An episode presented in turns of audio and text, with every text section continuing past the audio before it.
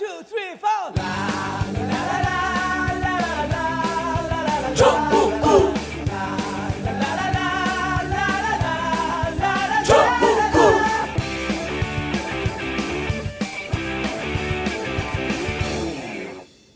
대한민국 방송의 희망 단 하나의 정통 정치 팟캐스트 정봉주 전국구 시작하겠습니다.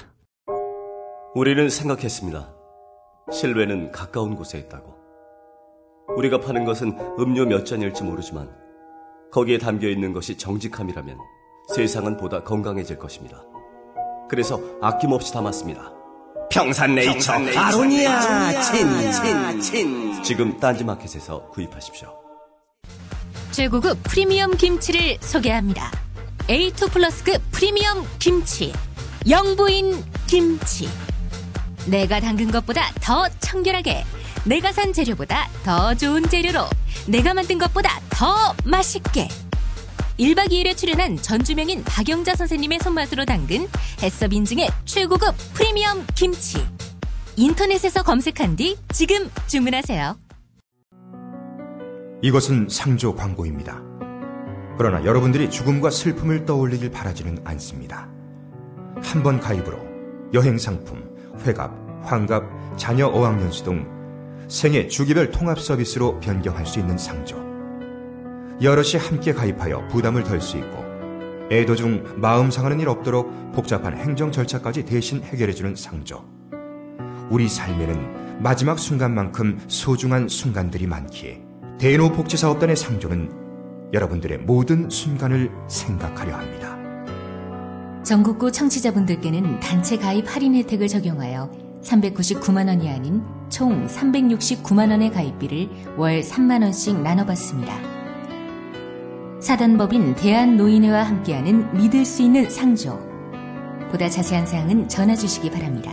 광고로 전할 수 있는 말은 너무 짧습니다. 문의 전화는 1899-6330, 1899-6330. 전국구 청취자들을 위한 직통번호입니다. 대노복지사업단은 전국구와 함께 사랑과 배려로 진보하겠습니다.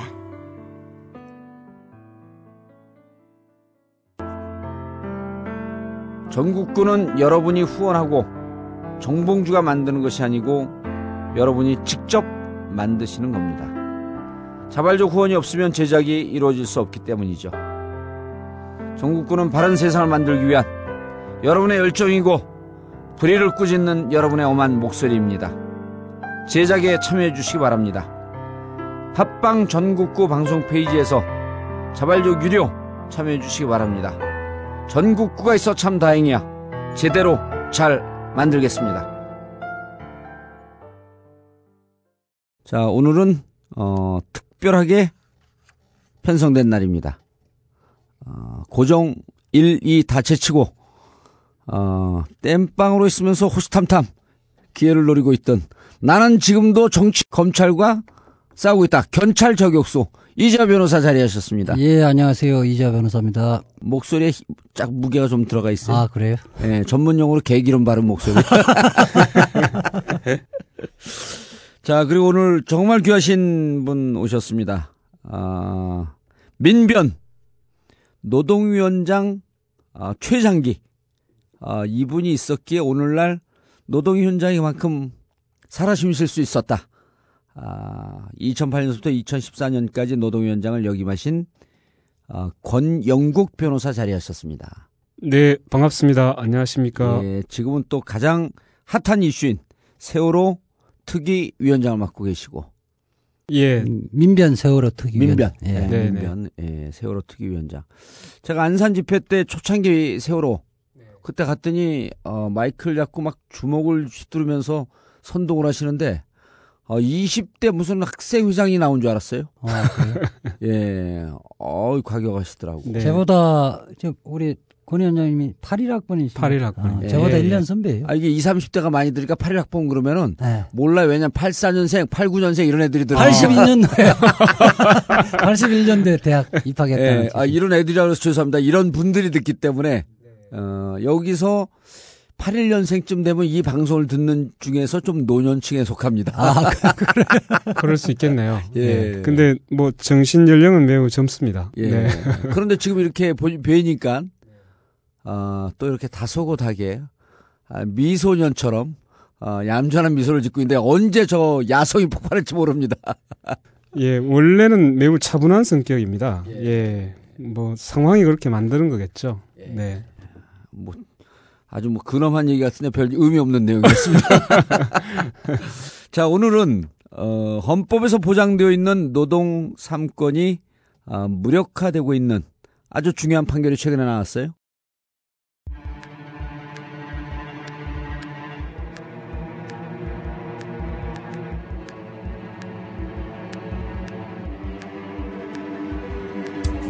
지난 2009년 철도 노조가 당시 파업 참가자들을 사측이 징계한 건 모두 정당하다.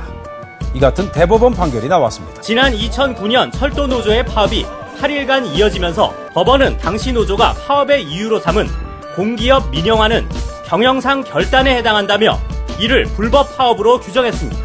이에 따라 대법원은 윤모 씨 등 노조원 6명이 제기한 징계 취소 소송을 모두 받아들일 수 없다고 확정 판결했습니다.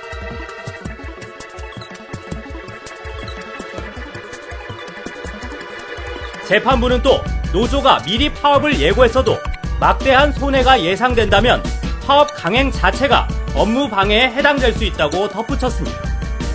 노조가 비록 두 달여 동안 파업을 예고했어도 만여 명이 대거 참가한 파업은 회사가 대처하는데 현실적인 한계가 있고 승객과 회사 등의 피해가 막대했다고 설명했습니다. 이에 대해 민주노총은 지난 2011년 대법원 전원 합의체가 예령 기간을 거친 파업을 합법 파업으로 인정했던 결정과는 정반대의 판단이라며 유감의 뜻을 표명했습니다.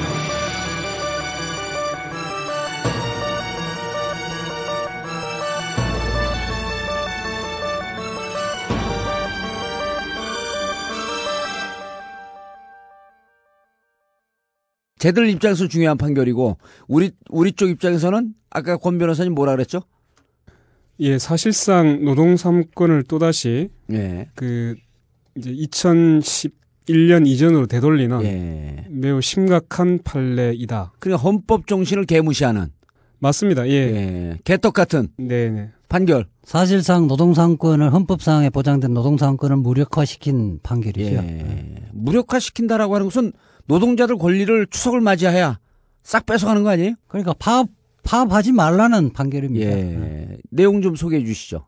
2011년도에 그, 그 전에 이제 이 주로 파업 또는 쟁의행위를 하게 되면 어, 경찰이나 검찰이 주로 이제 업무방해죄 혐의로 기소를 했었습니다. 아, 파업하는. 노동조합에게 네. 업무방해죄. 업무방해죄라는 것은 형법상에 예. 위계 또는 위력으로 타인의 업무를 방해한 자는 뭐 5년 이하의 징역이 처한다. 이런 이제 죄명이죠. 예. 그러니까 사실은 이게 어, 노동법에 있는 형사처벌 조항이 아니고 예. 일반 이제 형사처벌 조항인데 주로 이제 타인의 업무를 그 위력으로 방해한 예. 자라고 되어 있는데 사실상 그 파업이나 쟁의 행위는 집단적으로 노무를 제공하는 겁니다. 예. 그러니까 일을 하지 않는 거죠. 예, 예. 그래서 그 위력으로 타인의 업무를 방해하는 그 개념하고 사실상 잘 맞지 않습니다. 예. 쉽게 이야기하면 아, 이것도 파업이- 쉬웠어요. 어, 네. 충분히 쉬웠어. 파업이라는 것은 회사 업무를 기본적으로 방해하는 속성을 갖고 있는 예. 거예요. 그거를 보장해 준 거예요. 그렇죠. 헌법이. 예. 예.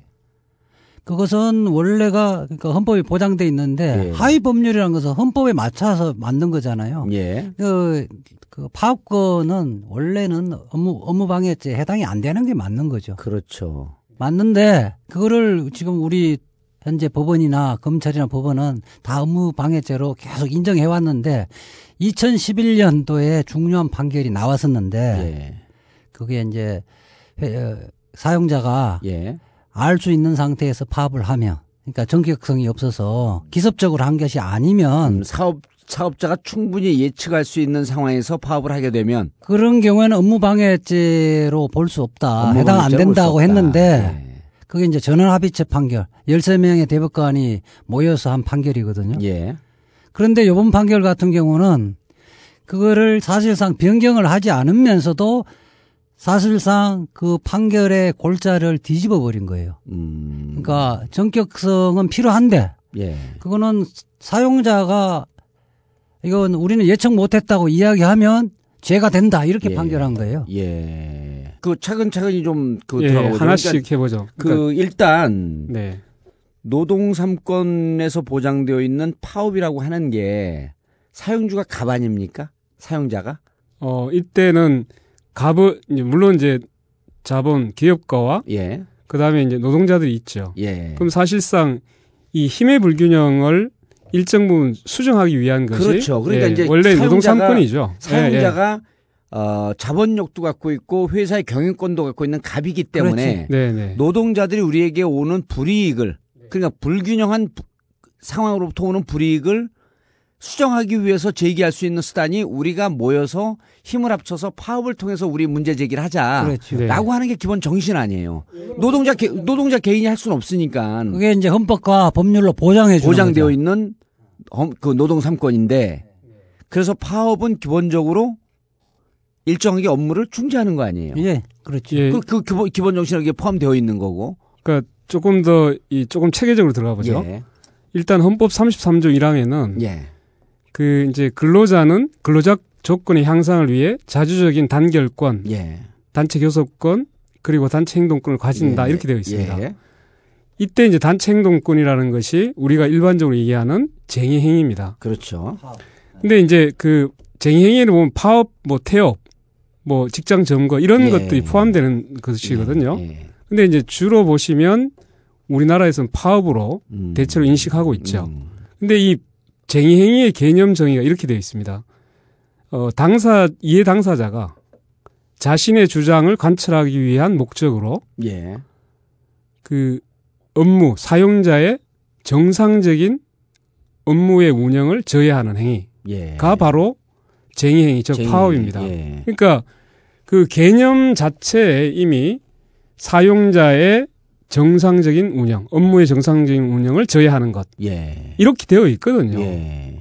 그러니까 이제 보장되어 있는 거 아니에요. 그렇죠. 그렇죠. 예. 어. 그러니까 물론 이제 그 저해하는 행위 중에서 폭력이나 파괴 행위는 안 된다. 예. 이렇게는 되어 있습니다. 근데 지금 현재 어 파업이라는 것을 우리가 보면 어디 가서 무엇을 때려 부수는 게 아니라 예. 한자풀이가 업을 파한다. 예. 즉 자기가 하던 업무를, 업무를 하지 않는다. 하지 않고 예, 잠시 그냥- 쉬는 거죠. 그렇죠. 음. 기계를 돌리던 사람이 기계를, 기계를, 멈추고. 멈추고, 그냥 예. 집에서 출근하지 않는 것. 음.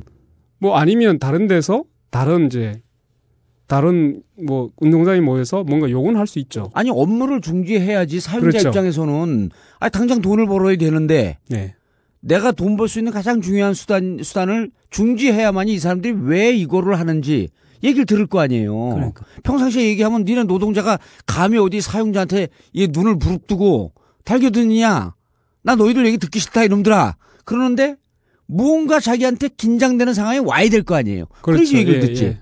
그러니까 그렇죠. 헌법에서 보장해 준 거 아니야 네. 이거를. 사용자하고 일단 그 개인 노동자 또 개인 예. 근로자가 이 서로 근로조건 가지고 얘기할 수가 없죠. 그것은 회사를 그만둘 각오를 하지 않으면 그렇죠. 예, 예. 감히 자기 개인이 사용자에게 이런 근로조건 부당하다 또는 이런 것들 개선하라 이렇게 얘기할 수가 없는 거죠. 예. 그러니까 사실은 어, 그런 실질적인 힘의 불균형을 시정하기 위해서 음. 또는 이제 자본주의가 지나치게 이윤축으로 가게 됐을 때 이것을 시 이제 시정하기 위한 하나의 제도 또는 음. 기제로서 어, 보장하고 있는 게 노동 삼권이고 네, 파업권입니다. 파업권이고. 예. 그러니까 파업권이라는 것이 자본주의를 파괴하는 것이 아니라 예. 사실은 자본주의에 의해서 노사 갈등이 생기고 또 이 부의 분배가 매우 극단적으로 예. 이 이제 인간의 존엄성을 해치게 되는 것들을 방지하기 위해서 사실은 파업권을 부여한 겁니다. 아 그리고 또 한 발 더 나가서 노동자들이 결국은 열심히 일해야지 이게 그 부가가치가 생산이 되는 생, 그 생, 생산을 하는데 아 이 사람들이 일방적으로 그, 그 자기가 노동한 대가를 못 받고 이렇게 되면 결국은 이 회사의 노동 생산성이 이렇게 높아질 수 없는 거 아니에요. 그러니까 파업이라고 하는 것, 노동 삼권이라고 하는 게 네. 종국적으로는 노사가 잘 힘을 합쳐서 더 좋은 부가가치를 만들려고 회사를 만들려고 하는 그런 기본 정신 아니에요 그게. 아 맞습니다. 그러니까 예. 기본적으로 어, 노사 관계는 서로 이해관계를 달리하고 있기 때문에 예. 갈등이 존재하는 거죠. 현장에서 갈등이 존재하는 그리고 거고. 그것을 잘 예, 용화롭게 또 조절해 나가고. 그러니까 이게 갈등이 어떤 폭발되기 되지 않도록 사실은 합법적인 그러한 절차나 권리를 부여해서 음, 이게 이제 주기적으로 그러한 이해관계를 갈등하고 조정하는 역할을 하도록 한 것이 파업권이 사실 예. 실제 목적이었죠. 근데 이것을 일방적으로 파업권을 통제하거나 또는 파업권을 불온시해버리는 순간 이 노사 관계에서 발생하는 갈등 구조가 내면화될 수밖에 없고 이것은 결과적으로 그 회사의 경쟁력이나 생산성을 오히려 저하시켜 그렇죠. 는 예. 수밖에 없는 그러니까 매우 어, 오히려 그 사회 전체적으로 보면 매우 손실을 가져오게 되는 손실이 것이죠. 커지는. 네. 음, 그러니까 그 업무 방해죄라는 것은 기본적으로 그 파업권이나 정당한 그 파업권이나 쟁의 행위는 그 부분에서 배제되는 거예요. 예. 그거 외에 어. 그 외에 다른 사람들, 그러니까 노조나 노, 노동조합에서 하는 것이 아니라 일반인이 가서 다른 사람의 업무를 방해하고 뭐 기계를 멈추게 한다든지. 그리고 폭력을 행사하거나 위계로 해서 방해를 하는 걸 처벌하게 만드는 거고요. 음. 여기 개념상으로는 그 노동 그 노동조합의 쟁의 행위나 이런 부분들이 빠져 있는 거예요. 실제 OECD에서 예. OECD 국가에서 이거를 업무 방해서로 처벌하는 경우는 우리나라뿐이에요. 파업과 쟁의 행위를 예, 예. 업무 방해죄로 규율하는 게그 처벌하는 나라가 예. 우리나라뿐이에요. 그러면 그러면 이 파업과 쟁의 행위를 바라보는 아까 전격성이라고 하는 표현을 쓰셨는데 그게 2011년에 네. 이전에 전원 합의체 판례가 있었죠. 예, 2011 년. 예, 2011년도에 그걸 먼저 서- 설명 좀 예, 해주시죠. 우선 설명 이제 전원 합의체 하면 대법원에 있는 대법관 예, 전체가 총몇명인가요? 13명 13명. 13명 예. 전원이 모여서 예. 하는 거죠. 전원이 모여서 이제 기존의 대법원이 뭐 이제 보통 4명이 소부를 이루고 있는데 예. 이런 이제 1, 2, 판례- 3, 4부죠. 그게 예. 1, 2, 3, 4부. 네네. 예. 그래서 한 부에 이제 그네 명의 대법관이 보통 한 부를 구성하고 예. 근데 이제 일반적으로 그렇게 소부에서 판결을 합니다. 예. 근데 이제 그런 판결들이 서로 모순되거나 또는 이게 기존 판례가 뭔가 변경할 필요가 있을 때는 13명의 대법관이 전체가 참여하는 전원 합의체 판, 아, 판결을 하게 됩니다. 전, 그러니까 대법원에서 판결하는 가장 수, 그 권위가 높은 예, 예, 예. 권위가 높은 판결이 예. 전원 합의체 판결이네. 맞습니다. 예, 예.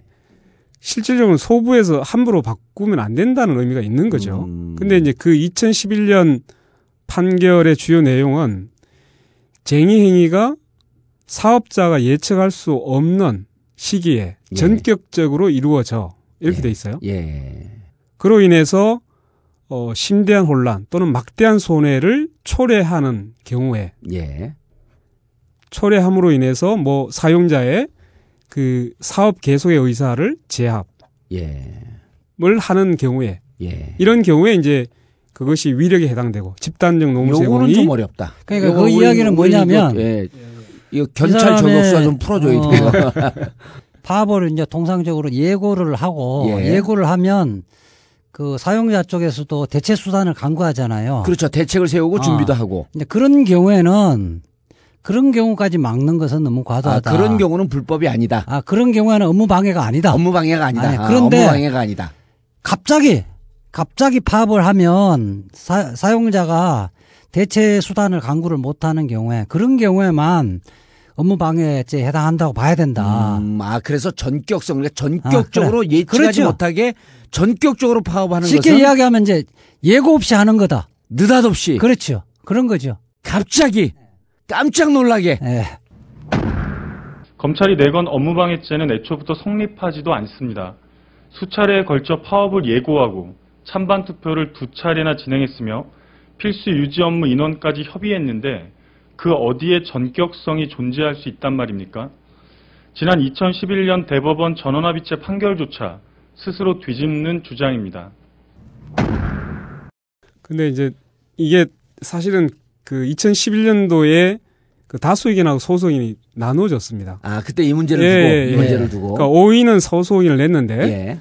5인의 소수 의견은 아예 그 이제 이 쟁의 행위 자체가 업무 방해죄다. 업무 방해죄에 해당되지 그러니까 않는다. 안- 않는다. 아, 업무 방해 아, 예, 해당되지 예. 않는다. 않는다. 예. 오인은 그냥 아예 예. 파업이나 쟁의 행위는 언제 어느 상황이어도 업무 방해 해당되지 예외, 않는다. 예외적으로 그렇죠. 폭력적이거나 예. 수단을 강, 그 동원되지 않는 한 예.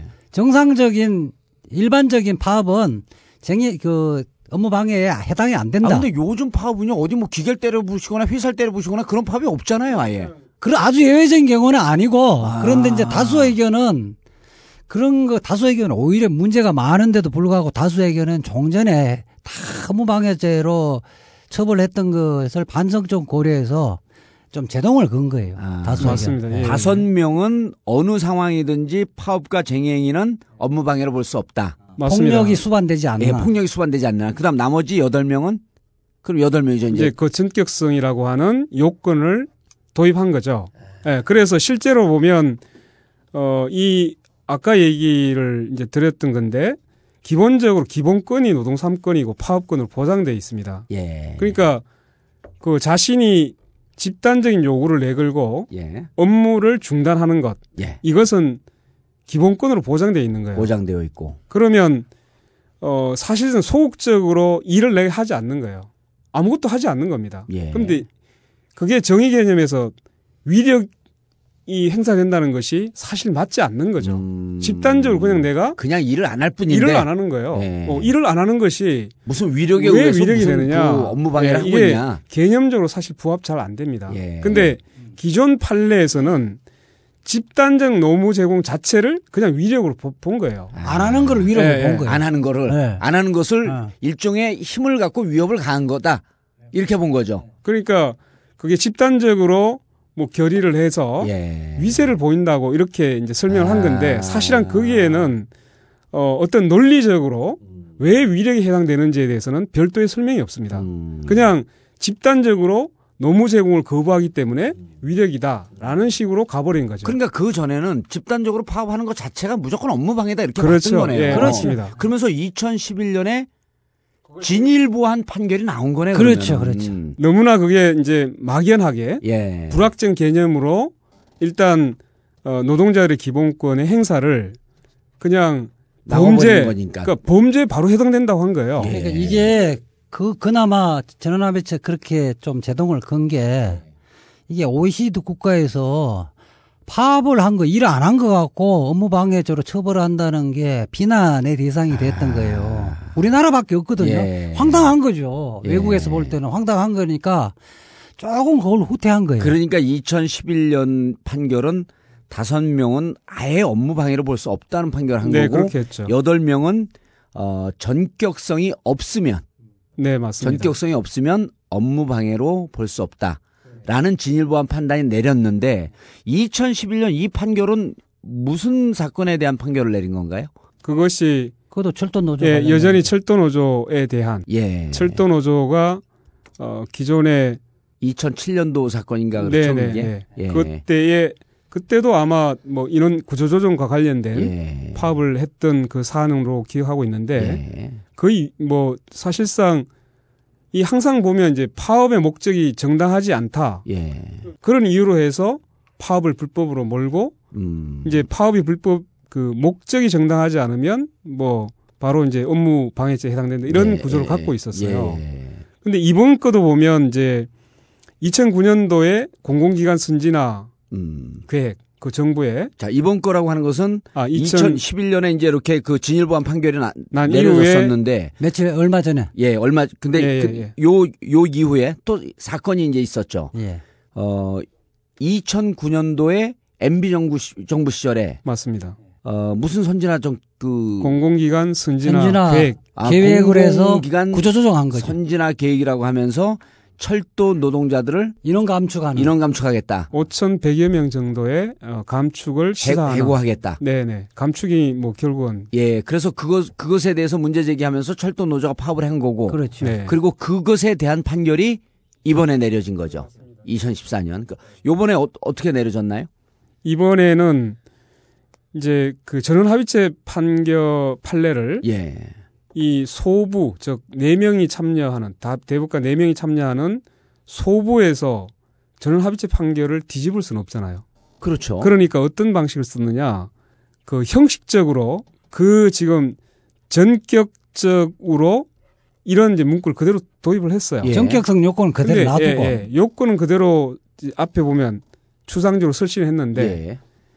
전격성이 있느냐 없느냐 파- 그 해석을 아주 기존 판례를 사실상 우롱해버리는 아. 기존 판례 평형수를 빼버린 거예요. 쉽게 이야기하면. 예. 어.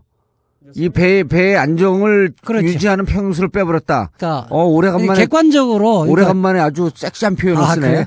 전격성이 있느냐 없느냐는 객관적으로 판단해야 되잖아요. 예. 객관적 사정으로 그렇죠. 일반인의 시각에서 봐야 되는데 이거는 사업자 입장에서 보면서 사업자가 예측했느냐 그렇지 않느냐를 갖고 판단해야 된다. 그러니까 이제 그걸 조금 더 그 학술적으로 얘기하면 이 예측 가능성을 사실적인 예측 가능성이냐 예. 아니면 규범적인 예측 가능성이냐 이런 이제 매우 어렵네요. 네 제가 설명을 드릴 수 있어요. 그러니까 사실 예측 가능성이라는 건 사실은 객관적으로 볼 때 예. 객관적으로 볼 때 노동조합이 파업을 지금 할 거냐 말 거냐 예. 이거를 어 얼마나 이제 예고를 하고 그렇죠. 노동조합에서 예고를 하는 하잖아요. 것이죠. 노동조합에서 예고를 원래 하잖아요. 전원합의체 판결의 의도는 예. 실제로 충분한 예고된 파업. 예. 그러니까 그 사용자가 그것을 예고에 따라서 그것을 얼마나 인지할 수 있느냐를 가지고 판단하라는 거였어요. 음. 그런데 음. 갑자기 규범적인 예측 가능성이라고 해서 이런 표현이 들어가 있습니다. 부당한 목적으로 그러한 파업을 했을 거라고는 할 거라고는 사용자가 예 예견 예측할 수 없다라는 표현을 썼어요. 그게 무슨 얘기냐면 말도 어렵게 하네. 부당한 목적으로 설마 예. 어, 노동조합이 파업을 하겠느냐. 그러니까 이거는 사용자가 그 의도적으로 아, 저 사람들은 부당한 목적으로 파업하지 않을 거야라고 생각하는 하면 예. 예측 가능성이 없어진다는 거예요. 다시 얘기하면 아무리 노동조합에서 파업을 하겠다 하겠다라고 예고를 하더라도 예. 뻥이야 이렇게 생각하면 예, 사용자가 주관적으로 아니야 지금 목적이 부당하기 때문에 안 할 거야? 안 할 거야 라고 생각해 버리면 어머 무슨 그런 방 그러니까 예견 가능성이 없어진다는 어. 거예요. 이게 이번 판례에 아니 예를, 예를 예를 들면 이런 거 아니에요. 그러면은 그 KTX 수소발 자회사를 만든다. 네. 이거 만들지 마라. 이거 만들게 되면 여러 가지로 어 KTX 철도 민영화의 시작이다. 그렇죠. 그러니까 이거 이것을 만약에 KTX 자, 수소발 자회사를 설립하게 되면 우리 파업하겠다.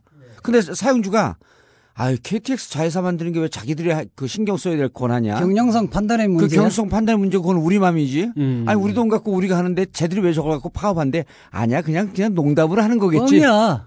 그렇지 저거 그 손 개뻥이야. 그리고 파업 안 할 거라고 믿고 있는데 파업을 해버려. 네. 그럼 어 깜짝이야. 그러면 니네 우리 깜짝 놀라게 했기 때문에 니네 파업은 불법. 불법이야. 예, 정확하게 잘 마- 표현하셨는데, 예, 예, 잘 표현하셨고, 결과적으로 그 사용자가 사용자의 의사에 따라서 예. 결국은 전격성이 그게 왔다 갔다 좌우된다는 거예요. 그러니까 우리는 이제 재판하면서 예. 우리는 예측 못했어요. 이렇게 하면 다 유죄가 된다는 거거든. 이게 저정신하고 똑같네. 두 가지 생각이 딱 떠오르는데 네. 요 바로 전에 우리가 어, 당나라 군대 원님 재판했거든요. 그래서- 군대 군사법. 체계에서 구- 군사법원은 무조건 지휘관맘 아니에요. 네. 네. 무조건 지휘관맘입니다. 깜짝 놀랐어요. 근데 그 정신이 어디에 있냐? 어 박근혜 대통령 각하께서 후보 시절에 박지만 동생에 대해서 물어봤어요. 네. 어, 박지만 동생이 여기 뭐 관여돼 있는 거 아니냐? 뭐 이런, 이런 음. 등등의 문제를 하니까 본인이 아니라 그러잖아요. 아, 그렇지, 그렇지. 어. 그. 본인이 아니라 그러면 네. 맞아. 근데 안 했는데 왜 자꾸 떠드느냐. 왜 자꾸 떠드냐는 거예요. 네, 본인이 아니라 네. 그러면 이건 아닌 게 맞다. 그 다음에 또 우리 BBK 재판 때 이재화 변호사님.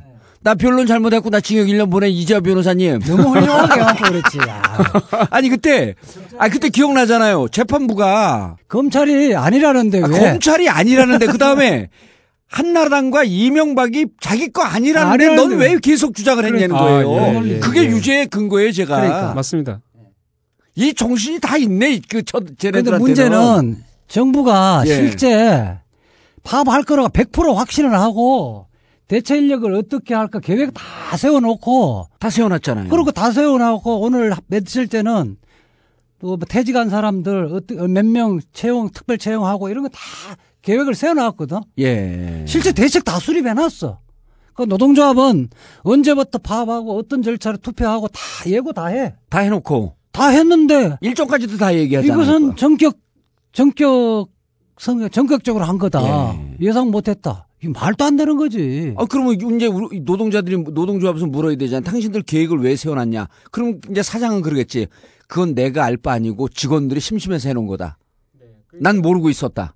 이번 판결에서도 어, 검찰이 제출한 그 증거 자료에 따르면 예. 거기 보면 이제 비상 수송 계획 예. 그리고 그 외부 대체 인력에 대한 입장을 철도공사에 다 발표를 합니다. 파업 들어가기 전에. 그렇죠. 그러니까 실제로 노, 이제 노조가 발표하잖아요. 노조에서. 아니 노조는 아 노조는 노조는 이제 파업 예고했고, 일정을 다 그 공개적으로 예. 기자회견을 통해서도 하고 또 이 필수 공익 사업장이기 때문에 기본적으로 필수 유지 업무에 투입될 예. 그 근무자들에 대해서 노동조합이 미리 통보도 하게 돼 있습니다. 그렇죠. 그러니까 이제 이 그 전체 우리 노동자 중에 요 필수 유지 업무에 투여될 인원은 이분은 파업에 참여하지 않는다라고 하는 그렇죠, 숫자 그렇죠. 밝히잖아요. 예, 예, 예. 그러니까 실질적으로 보면 파업을 들어가기 전에 일정한 절차를 다 거치게 돼 있어요. 예. 예. 를 들면 파업이 결렬되면 아 그 교섭이 결렬되면 조정을 신청해서 조정이 결렬되고 음. 중지가 되거나 결렬되면 그 다음에 이제 쟁행이 찬반 투표를 묻게 돼 있습니다. 그렇죠. 다 그런 절차를 그럼. 쟁행이 찬반 투표를 묻는다는 것은 실제로 어느 순간에 파업을 들어갈 수 있다고 예고를 하는 거예요. 예. 그리고 그 예고를 하는 것도 이 철도 파업의 경우에는 매우 구체적으로 미리 음. 예고를 합니다. 왜냐하면 이게 일반 시민들의 그 불편을 야기하기 때문에 반드시 어, 예고를 하죠. 지금까지 철도 파업은 다 그렇게 비슷하게 해왔거든요. 예. 특히나 2009년 파업에서도 똑같이 했던 거예요. 그러니까 어, 우리는 언제 일정을 가지고 파업을 들어가고 우선 순환 파업 먼저 들어가고 그 다음에 전면 파업 들어가겠다 하고 절차를 다 공지를 했던 겁니다. 그러니까 회사도 거기에 따라서 순환 파업에 대해서는 어떤 식으로 비상 수송 대책을 하겠다라고 음. 언론에다 공개를 다- 합니다. 다 발표하고. 예, 예, 예. 어. 그러니까 미리 유의해서 뭐 착오 없으시기 바랍니다. 예. 그리고 그다음- 일반 시민들은 뭐 대중교통을 이용하라든지 이런 예, 것도 예, 다 그렇게 하죠. 발표하잖아요. 그 다음에 이제 또 전면 파업 들어가기 전에는 회사가 어, 자기들이 대체 인력을 어떤 식으로 수급을 해서 수송 계획을 발표를 합니다. 그것도 11월 24일인가 25일 날 바로 이제 파업 들어가기 직전에 전면 파업 들어가기 직전에 그런 계획을 대외적으로 공지를 하죠. 그 이유는 결과적으로 아무 문제 없다. 파업 들어가도 충분히 우리가 우리 대체 대, 예, 대체 수 인력. 가지고 있고 수송 인력을 가지고 있기 때문에 다 대책도 문제가. 없다. 어. 이렇게 발표를 합니다. 어. 발표를 이번에 했고요. 그래서 검찰 스스로가 제출한 자료에 그것이 다 증거로 제출이 됐습니다. 그러니까 그 전격성이 없다는 거 아니에요, 그러면은. 근데 예? 충분히 다 두- 준비를 해놨고. 아무리 예고된 파업이라도 예, 대부분의 이런 판단이에요. 예, 목적이 부당하면 사용자는 설마 예. 파업에 들어가겠느냐. 주관적인 의사를 그렇게 가지면 예견 가능성이 없다고 보는 거예요. 아니, 그 목적이 부당하다는 건 누가 판결을 그건 내려? 그건 이제, 예? 목적이 부당하다는 건 누가 판결을 내려, 그럼? 이제 자기들이 사후에 판단하는 예, 그것도 웃긴데 사실은 어 세계적으로 예. 그 파업의 목적이 부당하다는 이유로 형사처벌하는 나라는 우리나라밖에 없습니다. 세계적으로 없습니다. 이게 이게 지금 구조조정 실시가 결국은 뭐야? 자기가 쫓겨날 수도 있는 거잖아요. 그렇죠. 노동 근로. 조건이 예. 근로 조건이 나빠질 거 아니에요. 그럼요. 이거를 근로 조건 개선을 위한 파업으로 안 본다는 거예요. 아니, 그러니까 5천 명 잘리면 어. 그 잘리는 사람들은 당장 직장을 잃고 예. 나머지 사람들도 5천 명이 하던 일을 대신하게 되면 노동 강도가 높아지고 네. 다 근로 조건에 관한 문제 아니에요. 그렇죠. 그래서 우리나라 법원이 사실상 이제 왜 이 파업의 목적을 가지고 예. 파업의 정당성 여부를 판단해서는 안 된다라는 것이 유럽이나 선진 국가에서는 아. 이미 확립이 돼 있는 거죠. 예. 그 이유는 경영상으로 어떤 결정이라는 것이 결국은 근로조건하고 밀접한 관계가 있는 거죠. 타영장 미치죠. 그렇죠. 왜냐하면 예. 어, 그 사업의 축소라든가 또는 뭐 합병이라든가 또는 뭐 사업 조직을 통폐합한다든가 또 정리해고를 한다든가 이런 문제는 기본적으로 인력 수급하고 직접 관계가 돼 있는 노동 거죠. 조건, 근로 예. 조건하고 바로 연관 연관이 돼 있는 거 아니에요? 예, 그렇기 때문에 경영권에 대한 사항은 결과적으로 그 이면에 보면 음. 근로 조건이나 고용 문제하고 직접 연관이 돼 있죠. 그 동전의 양면 예, 아니에요? 예. 그게? 동전의 양면이기 때문에 사실상 파업의 목적을 가지고 음. 파업의 정당성을 판단하지 않는다는 것은 야. 이미 유럽이나 선진 국가에서는 불문율이에요. 근데 어떻게 이렇게 그 거꾸로 갈 수가 근데 있지? 우리나라 법원은 아직도 예. 그 파업의 목적의 정당성을 가지고 파업이 정당하냐 아니냐를 판단하려고 하고 있고 이게 법원이 바꾸질 못한 거예요. 그러니까 2011년 대법원의 전원 합의체 판결이 파업의 정당성 여부를 불문하고 전격성과 막대한 손해 이 두 가지 요건을 가지고 업무방해죄로 처벌하는 것을 사실상 제한하려고 한 거예요. 그러니까 기존에 있는 파업의 목적의 정당성을 가지고 파업이 정당하냐 아니냐를 이 틀을 깬 건 아니고 사실은 근데 그거 자체도 굉장히 문제가 있다고 보는 거죠. 그러나 그 파업의 목적이 정당하냐 아니냐, 즉 파업의 정당하냐 아니냐를 불문하고 전격성과 그다음에 막대한 손해 이 두 가지 요건을 갖추어야만 업무 방해죄로 처벌할 수 있다라는 식으로 사실은 나간 업무 건데. 방해죄를 제한하기 위해서 사실은 그 요건을 전원 합의체 판결이 갖고 들어온 거예요. 그러니까 이번에 그 판결이 2011년 이전으로 확 돌아가 버린. 완전히 되돌아가 완전히. 완전히. 돌아가서 예. 결국은 임금 인상 등 이렇게 예. 완전히 순수한 근로조건 개선이 아니고 약간 정책적인 요소가 가미돼 있는 파업은 하지 말라. 모든 게 다 정책적이잖아요. 아, 그럼요. 그러니까 예컨대 뭐 구조조정 한다든지 아까 뭐 철도 민영화 예. 뭐저 아까 뭐지 수소발 공공기관 뭐 어. 예, 그런. 부분은 당장 내가 쫓겨날지도 모른다는 그럼요. 압박감을 예. 받게 돼 있는 거거든요. 그러니까 실제로 이게 얼마나 심각하냐 하면 아, 그건. 못하게 하면 파업하지 말라는 이야기밖에 안 되지. 어, 완전히 군사 독재 정권으로 돌아가자는. 얘기네. 1993년인가 4년에 예. 그 이제 김영삼 정부 시절입니다. 그때는 임금 가이드라인 같은 것들을 정부가 지침을 내려버립니다. 예. 그럼 사실은 정부가 그 임금 가이드라인을 내리면 공공기관은 정부의 지침에서 자유로울 수가 없죠. 그러면 노동조합이 임금 가이드라인을 철폐하라. 반대 파업을 할 수밖에 없어요. 예. 임금 인상을 하기 위해서. 예, 예. 그러면 임금 인상을 하는 것도 만약에 정부에서 일정한 지침을 내리는 순간 파업 그 불법 되는 불법이. 되버립니다. 예. 예. 그렇기 때문에 사실은 공공기관은 결과적으로 파업하지 마라. 파업을 하지 말라는 얘기예요. 그럼 공공기관 민영화에서 팔아먹든 말든 이거 그러면은 그 이게 지금 다 철도 노조와 관련된 건데 2013년 말과 2014년 초에 네. 철도 노조가 그 대대적으로 KTX 수소발 수소발 자회사 이게 실질적으로 철도 민영화하는 것이다 것이기 때문에 안 된다라고 하면서 했는데 국민들 6, 70%가 거기 찬성을 했단 말이에요. 네. 그 철도 노조에 지, 지지를 했단 말이에요. 그 한겨울에 하는데 그 온건한 철도 노조가 깜짝 놀란 거 아니야. 자기들도 한 뭐 일주일 할 거를 한뭐 30일, 40일 했잖아요. 어쨌든 뭐 그 20일이 훌쩍 넘어갔는데 자기들도 놀랬단 말이에요. 자기들 역량 밖에 막 파업을 해버린 건데 네. 그게 왜 그랬냐면 국민들이 절대적인 지지를 보냈던 거거든. 아, 거기다가. 그럼요. 네네네. 근데 이제 2013년 파업한 것도 이 프레임에 걸려버리게 되면 다 불법이네. 그게 결국은 그게 지침의 성격을 갖고 예. 있는 거죠. 그러니까 장, 예, 2013년 말 12월 초. 12월 달에 그, 그 파업도 이제 다 업무방해죄로 예. 유죄로 해야 된다는 그 말은 지침을 준 거죠. 아니 공공기관 파업 못하게 하게 되면 이거 민영화시키기 위한 법적 근거를 만들어 놓은 거 아닌가요? 음, 그럴 수도 있다고 봐야죠. 그래서 이게 네. 지금 보면 예. 우리 지난번에 했는데 사학법 우리 상지대 한번 다뤘잖아요. 예. 사학법 2007년 판- 판례가 사실상 물꼬로 터졌다 그랬잖아요. 그렇죠. 그게 이제 법원이 대법원이 법 해석 권한을 넘어서서 예. 이 법을 이렇게 바꾸라고 사실 암시를 해주는 거예요. 그렇게 해서 새누리당 장외투쟁해갖고 바, 법 바꿨잖아요. 예. 결국 그런 문제가 사학법이 다시 악순환이 되고 사학법 예. 사학 무- 분쟁이 악순환이 되고 상지대 지금 누구야 총장이 지금 예, 복귀하는 김문기. 김문기, 김문기, 총장이 예. 복귀하는 이런 문제를 야기를 했잖아요. 이 부분도 결국 그런 의미를 갖고 있는 거죠. 그러니까. 그러니까 이제 이 이것이 왜 철도 파업을 두고 이렇게 전원 합의체 판결을 사실상 원점으로 대죠. 예. 네. 그러니까 이게 소부가 소부에 있는 대법원 판결로 전원 합의체 판결을 뒤집은 거예요. 이건 사실은 대법원으로 봐서는 매우 치욕적인 거죠.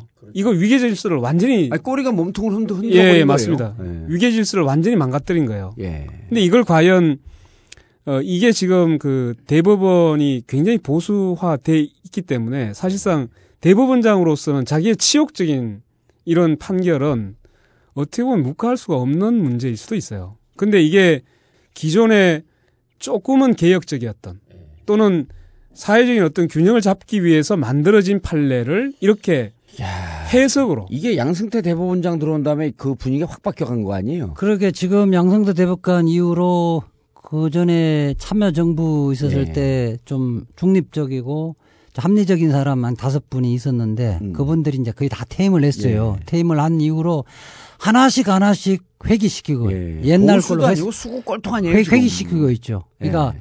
통상임금 판결이 막 언론 보도에는 포, 그 대법원에서 보도 자료 잘 내가고 포장을 잘 해놨는데 예.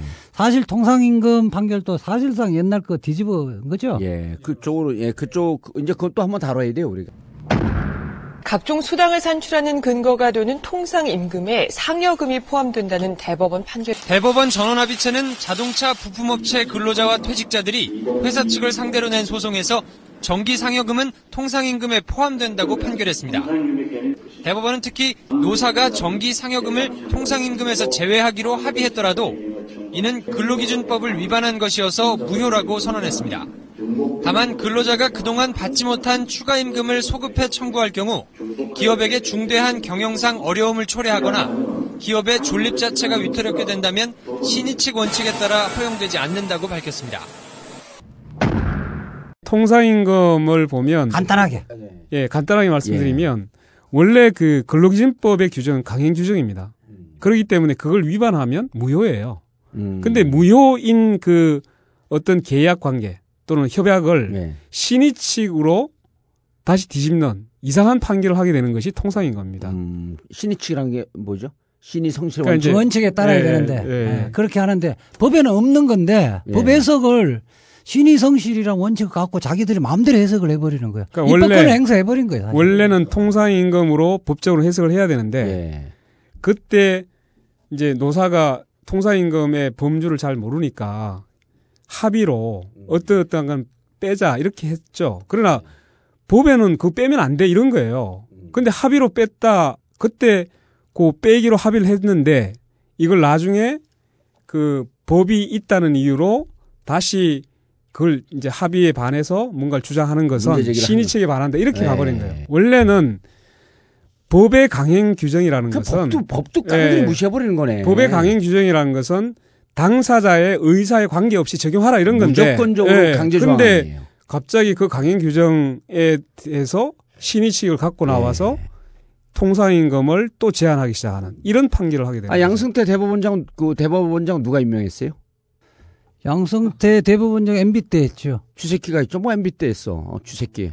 아, 저는 뭐 점잖은 사람은 그런 표현을 못 쓰고. 그럼 나는 점잖지 않다는 아니 그. 왜 양성태 대법관이 의원님하고 관련이 있어요. 그, 그럼요. 아 그거를 아, 근데 BBK 재판 원래 대- 주심이었었어요. 대 법관은 그, 그 노무현 대통령이 임명했는데 대법관 동안 3년 동안 캐비넷 놓고 BBK 사건을 판결 안한 판결을 거죠. 안 했는데 음. 왜냐 구설수에 오르기 싫다. 이렇게 하고 퇴임을 한 이후에 판결을 한 거지. 대법관이 이제 대법원장이 되고 네. 다른 그 이상훈 대법관이 이제 새로 예. 임명이 되면서 그 분이 총대를 메고 해버린 총대를 거죠. 메고 저를 징역으로 보낸 거죠. 거죠. 굉장히 이- 정치적인 사람이죠. 이- 그런데 그러면 이게 이제 그 마지막으로 네.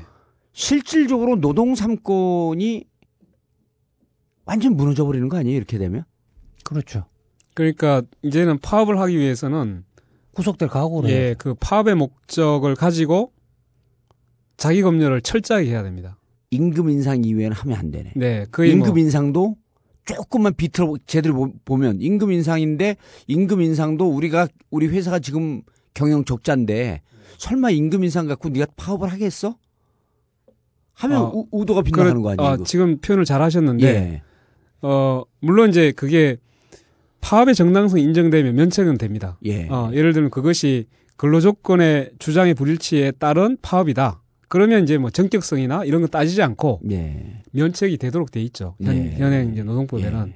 그런데 문제는 이 그 업무 방해죄를 제한하려고 하는 판례는 파업의 정당성이 있느냐 없느냐를 불문하라는 한 거예요. 음. 왜냐하면 노동 3건이라는 것은 기본권이기 때문에 그래서 형사처벌 대상이 아니다라고 본 겁니다. 음. 그러니까 기본적으로 파업이 평화적으로 이루어지는 경우에는 형사처벌해서는 안 된다는 안 것이 된다. 기본적인 정신인 거죠. 예.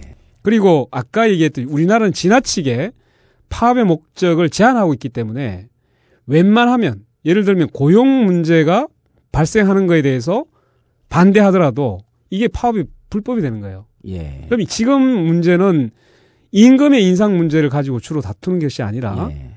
공공 예를 들면 공공기관은 공공성의 문제 예. 또는 고용의 문제 이런 것들이 훨씬 중요한 훨씬 문제거든요. 중요하죠. 또는 왜냐면 국민들의 삶과 예. 직접적으로 연동이 되어 있으니까. 비정규직을 정규직하라 예. 이런 것들은 사실은 경영권에 속한다라고 저쪽에서는 우기죠. 우기죠. 예, 네. 그러나 실제로 들어가 보면 고용이라든가 정규직화 문제라든가 아까 얘기했듯이 공공기관이 이게 실제 민영화로 인해서 매우 심각한 사기업의 어떤 이윤 어 그런 구조로 갈 거냐 말 거냐는 예. 근로조건하고 직접 관련돼 있죠. 예. 근데 명칭만 조금 이상하면 그것이 근로조건하고 관계없다. 경영권의 문제다로 해서 파업이 대체로 보면 거의 다 불법화 됩니다. 그러니까 이런 상황에서는 사실상 이제는 아무리 내가 예고를 하더라도 예.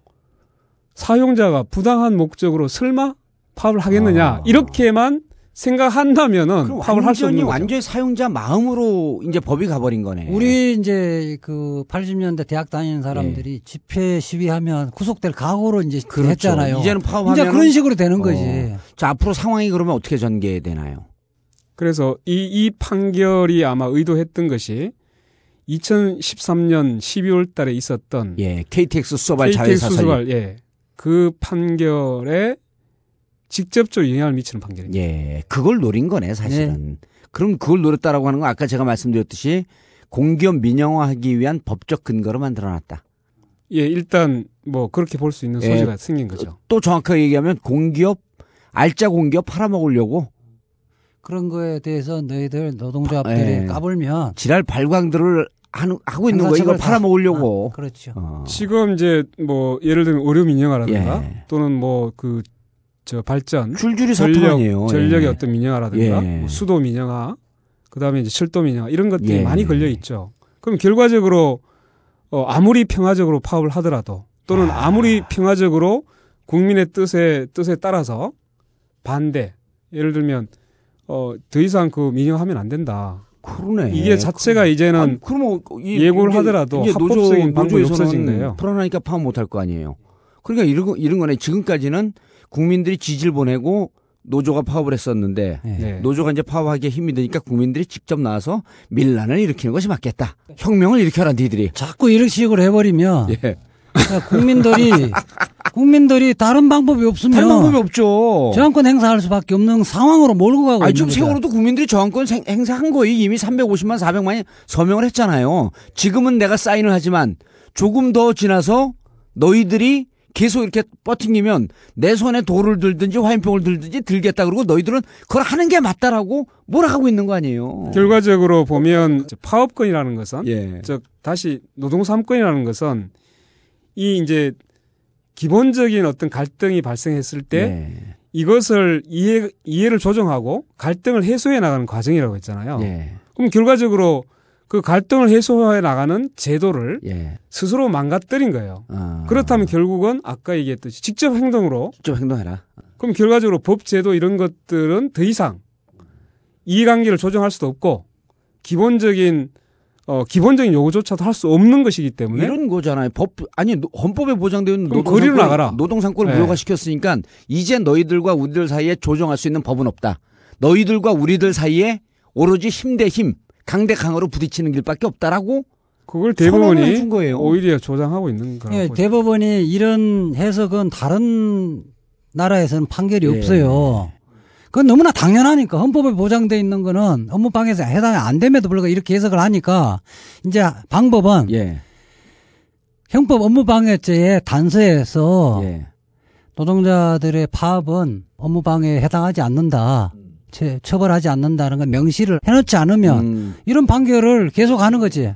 법 개정을 하든지 예. 아니면 들고 일어나든지. 그러니까 실제 대법원이 법 창조 행위를 하고 있는 거예요. 그러니까. 실질적으로 이게 입법권 다 행사를 이게 해버리는 거예요. 일본의 해석 헌법하고 똑같은 거예요. 어, 일본은 그러니까 원래 이제 이 위력에 의한 업무 방해는 예. 일본에서 먼저 만들어졌었어요. 어. 그건 이제 그 예전에 그 일제 침략기 또는 이제 전시 상황에서 예, 예. 사실상 파업에 무력화시킬 의도로 만들어졌다고 예. 알고 있습니다. 그런데 일본도 이제는 없어졌죠. 위력에 의한 예. 업무 방해죄 조항은 있지만 파업에 대해서는 적용하지 않습니다. 아. 그것은 이미 일본의 재판소에서 일본 재판소에서는 정리된 내용입니다. 그러니까 위력에 의한 업무 방해의 대상에 파업은 쟁의 행위는 포함되지 않는다라고. 이미 정리가 된 지 오래됐습니다. 음. 그러면 결과적으로 세계적으로 위력에 의한 업무 방해죄를 두고 있는 나라는 일본하고 우리나라 두 군데예요. 아, 두 군데인데 없어졌으니 일본마저도 사실상 적용 안 하고 있다. 그러니까 단 하나의 정통 정치 팟캐스트가 아니라 단 하나의 노동 탄압 국가로 남아 있는 거네 그럼요. 이제. 네. 그렇죠. 업무 방해죄를 적용하는 나라는 그래서 우리나라밖에 없다라고 있는 안. 했으면 어디서 할 뻔했어 이거. 그럼 그럼요. 그러니까. 어마어마한 내용이네 이게. 그러니까 자, 전국구가 위대. 음, 어? 전국구가 있어 참 다행이야. 아, 그러시고. 어, 위대 위대. 아니 이게 딱 매번 보는데 매번 그렇게 아, 딱 깨닫고 있어. 보는데 저는 딱 고치는데 어디 언론에서도 다른 데가 없더라고요. 한겨레 한겨레에서만 좀 다루고. 한겨레 경향에서 좀 예. 달았는데 너무 어려워. 그렇죠. 자 앞으로 그럼 노동자들은 어떻게 해야 됩니까? 노동자들 생활에 어떠한 변화가 오고 어떻게 대응해야 돼요? 두 가지는 뭐 아무리 정리해고 되고 구조정되더라도 예. 그 직장에 쫓겨나더라도 더 이상 파업을 하지 말고 주면 주는 대로 시키면 시키는 대로 불이익을 그대로 감수하든지 아니면 어 실제로 이 업무방해죄 조항을 법률적으로 개정하는 수밖에 없는 이런 현상이 발생한 거예요. 예. 그러니까 사실 이제 업무방해죄에 대한 전원합의체 판결에 있을 때 그 소수 의견을 그때 이미 얘기를 했어요. 했습니다. 그, 그 얘기를 했는데 예. 그 전격성의 해석 의하에 따라서 다수 의견은 무력화될 수도 있다는 예고를 했었어요. 예. 그래서 사실은 그 다수 의견이 좀 더 이 업무방해죄를 파업에 적용시키지 않으려면 예. 실제 노동 삼권의 취지에 맞도록 법 개정이 있었어요. 위력에. 의한 예. 업무 방해죄가 파업에는 해당되지 않는다라고 갔어야 된다는 법 거예요. 개정을 했었어야 아니요. 된다는 거죠. 아, 해석으로 해석으로. 전원 합의체 판결로 충분히 할 수 있었는데 지나치게 절충적인 거였다는 그때 소수 의견은 얘기를 하고 있었는데 지금 이제 그대로 어, 대법원이 되돌려 버린 겁니다. 방법은 두 가지인데요. 예. 그 대법관들 구성을 획기적으로 그러니까 말하자면 정상적이고 합리적인 사람은 바꾸든지 현실적으로 어렵잖아요. 그거는 이제. 예. 현실적으로 불가능하잖아요. 그 뭐 특히 박근혜 대통령 시절에는 거의 불가능할 거고 그다음 두 번째는 국회에서 예. 대법원이 자의적으로 해석을 못 하게끔 법을 입법을 해야. 되는데 예, 예, 맞습니다. 이 입법은 그러니까 노동 문제는 국민들의 설령 어려워서 음. 어렵더라도 충분하게 예. 여론 형성을 해서 입법 개정으로 만들어 예. 나가야 되고 그 다음에 그 전까지는 그 노동자들 파업하는 노동자들의 희생이 예. 따를 수밖에 없는데 감수하고 투쟁을 하지 않으면 이거는 이슈화가 안 되니까 어쩔 수, 어쩔 수 그러니까, 없어요. 예. 어쩌면 노동 영- 영역에서는 전두환 정권 시절이나 마찬가지이기 때문에 그러니까요. 결국 피 흘리고 정치를 해- 하는 수밖에 없죠. 그래서 좀 정리를 좀 제가 해보면 예. 사실은 그 업무의 정상적인 운영을 저해하는 행위가 파업 쟁행이라고 해놓고 예. 그 업무의 정상적인 운영을 저해했다는 이유로 처벌하는 것은 아예 그럼 쟁행위를 개념을 없애버려야죠. 예. 그 굉장히 모순적입니다. 예. 예. 그리고 그 아까 얘기했듯이 내가 어디 가서 뭐 앞에 통로를 가로막고 이런 게 아니라 예. 단순히 일을 하지 않는 그에 불과한데 그것이 왜 위협에 해당된다고 음. 해석을 해야 되는지 예. 저는 사실은 법률가이면서도 아직도 이해하지 못하는 예. 거예요. 일 안 하는. 거를 범죄 범죄행위를 그러니까요. 취급, 예. 취급하니까 그러니까 근대 국가에서는 그 현대 국가로 넘어오면 일을 하지 않는 건 계약의 문제예요. 음. 그러니까 집단적 아 그러니까 집단적이든 개인적이든 음. 그건 채무 불이행의 문제이죠. 그러면 일을 안 했으면 일을 안한 만큼 임금을 못 받는 거예요. 그렇게 해결. 근데 그렇지, 그렇지. 예. 업무 방해가 이거 아니고. 일을 하지 않는다고 해가지고 내가 일을 하지 않는다고 해서 형사 처벌하게 되면 강제 노역을 국가가 맞아요. 바로 노역을 강제하는 겁니다. 그래서 사실은 이게 파업을 업무방해죄로 처벌하는 것은 예.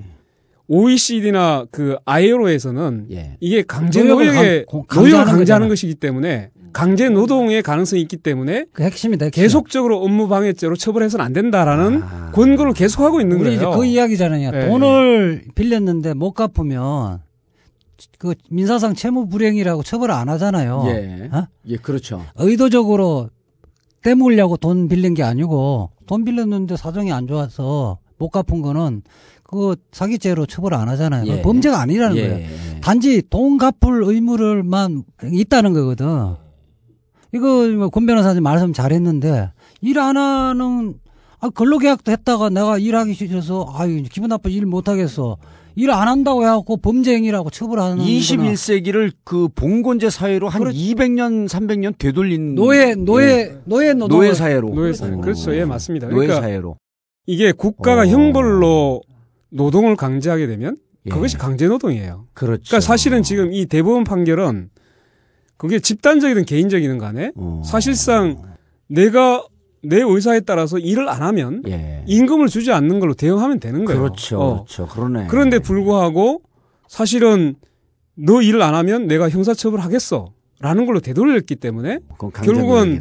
어, 노역을 강제하는 이런 것을 대법원이 조장해 버린 꼴이 된 거예요.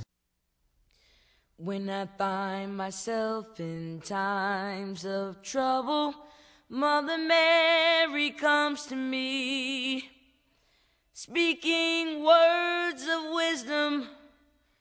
Let it be.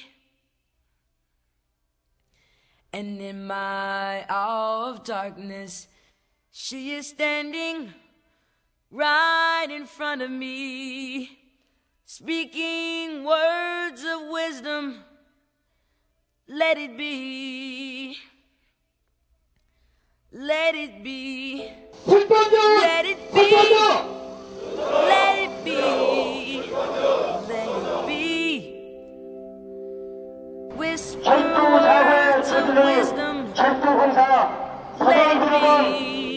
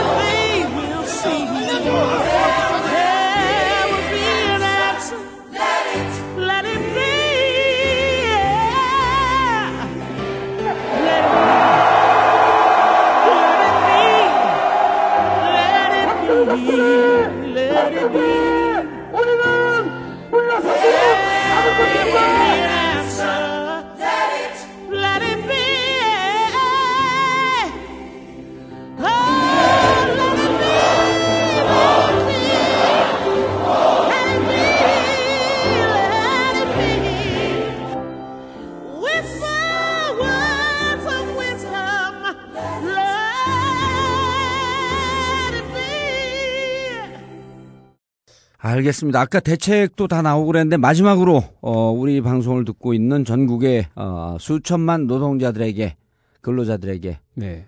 이 상황의 심각성을 이미 충분히 이제 다 알렸어요. 그래서 어, 뭐 차고 일어나라라고 선동을 할 거예요. 어떻게 할, 어떻게 하실 겁니까? 어, 아까 이제 이재 변호사가 잘 얘기를 했는데 예. 사실상 그 제도적으로 자신들. 노동자들이 예. 표현할 수 있는 창구를 막아버린 거예요. 예. 그렇다면 두 가지입니다. 하나는 저항권을 행사하든지 하나는 국회에서 이걸 빨리 음. 법 개정을 통해서 이러한 잘못된 대부분의 판결을 스스로 통제를 할 수밖에 없습니다. 그길 외에는 없는 거죠. 알겠습니다. 마지막으로 이지아 변호사님. 하여튼 그 노동 문제라고 어렵게 생각하지 마시고 예. 일상의 우리의 문제라고 생각을 하시고요. 노동 문제도 청취자들 많은 관심을 가져주시고 예. 노동자들의 파업을 예. 어 하여튼 파업을 그냥 그, 그 구경만 하지 마시고 예. 함께해서 나쁜 판례, 나쁜 법률을 개정하는데 함께 해 줬으면 고맙겠습니다. 예. 21세기 이 사회가 강제 노역의 사회로 어, 되돌아가는 것은 노동자들의 국한된 문제가 아니고 그 다음 단계는 우리의 공공재, 아, 철도, 의료, 전기, 수도 이런 것을 민영화하고 더 쉽게 얘기하면 그런 것을 팔아먹으려고 하는 이 정권의 음흉한 아, 속셈이 이번에 대법원 판결에 녹아 있다고 생각을 합니다. 우리 것을 지키기 위해서 두 눈 부릅뜨고 지켜봐 주시기 바라겠습니다. 정봉주의 전국구 마치겠습니다. 감사합니다. 예, 감사합니다.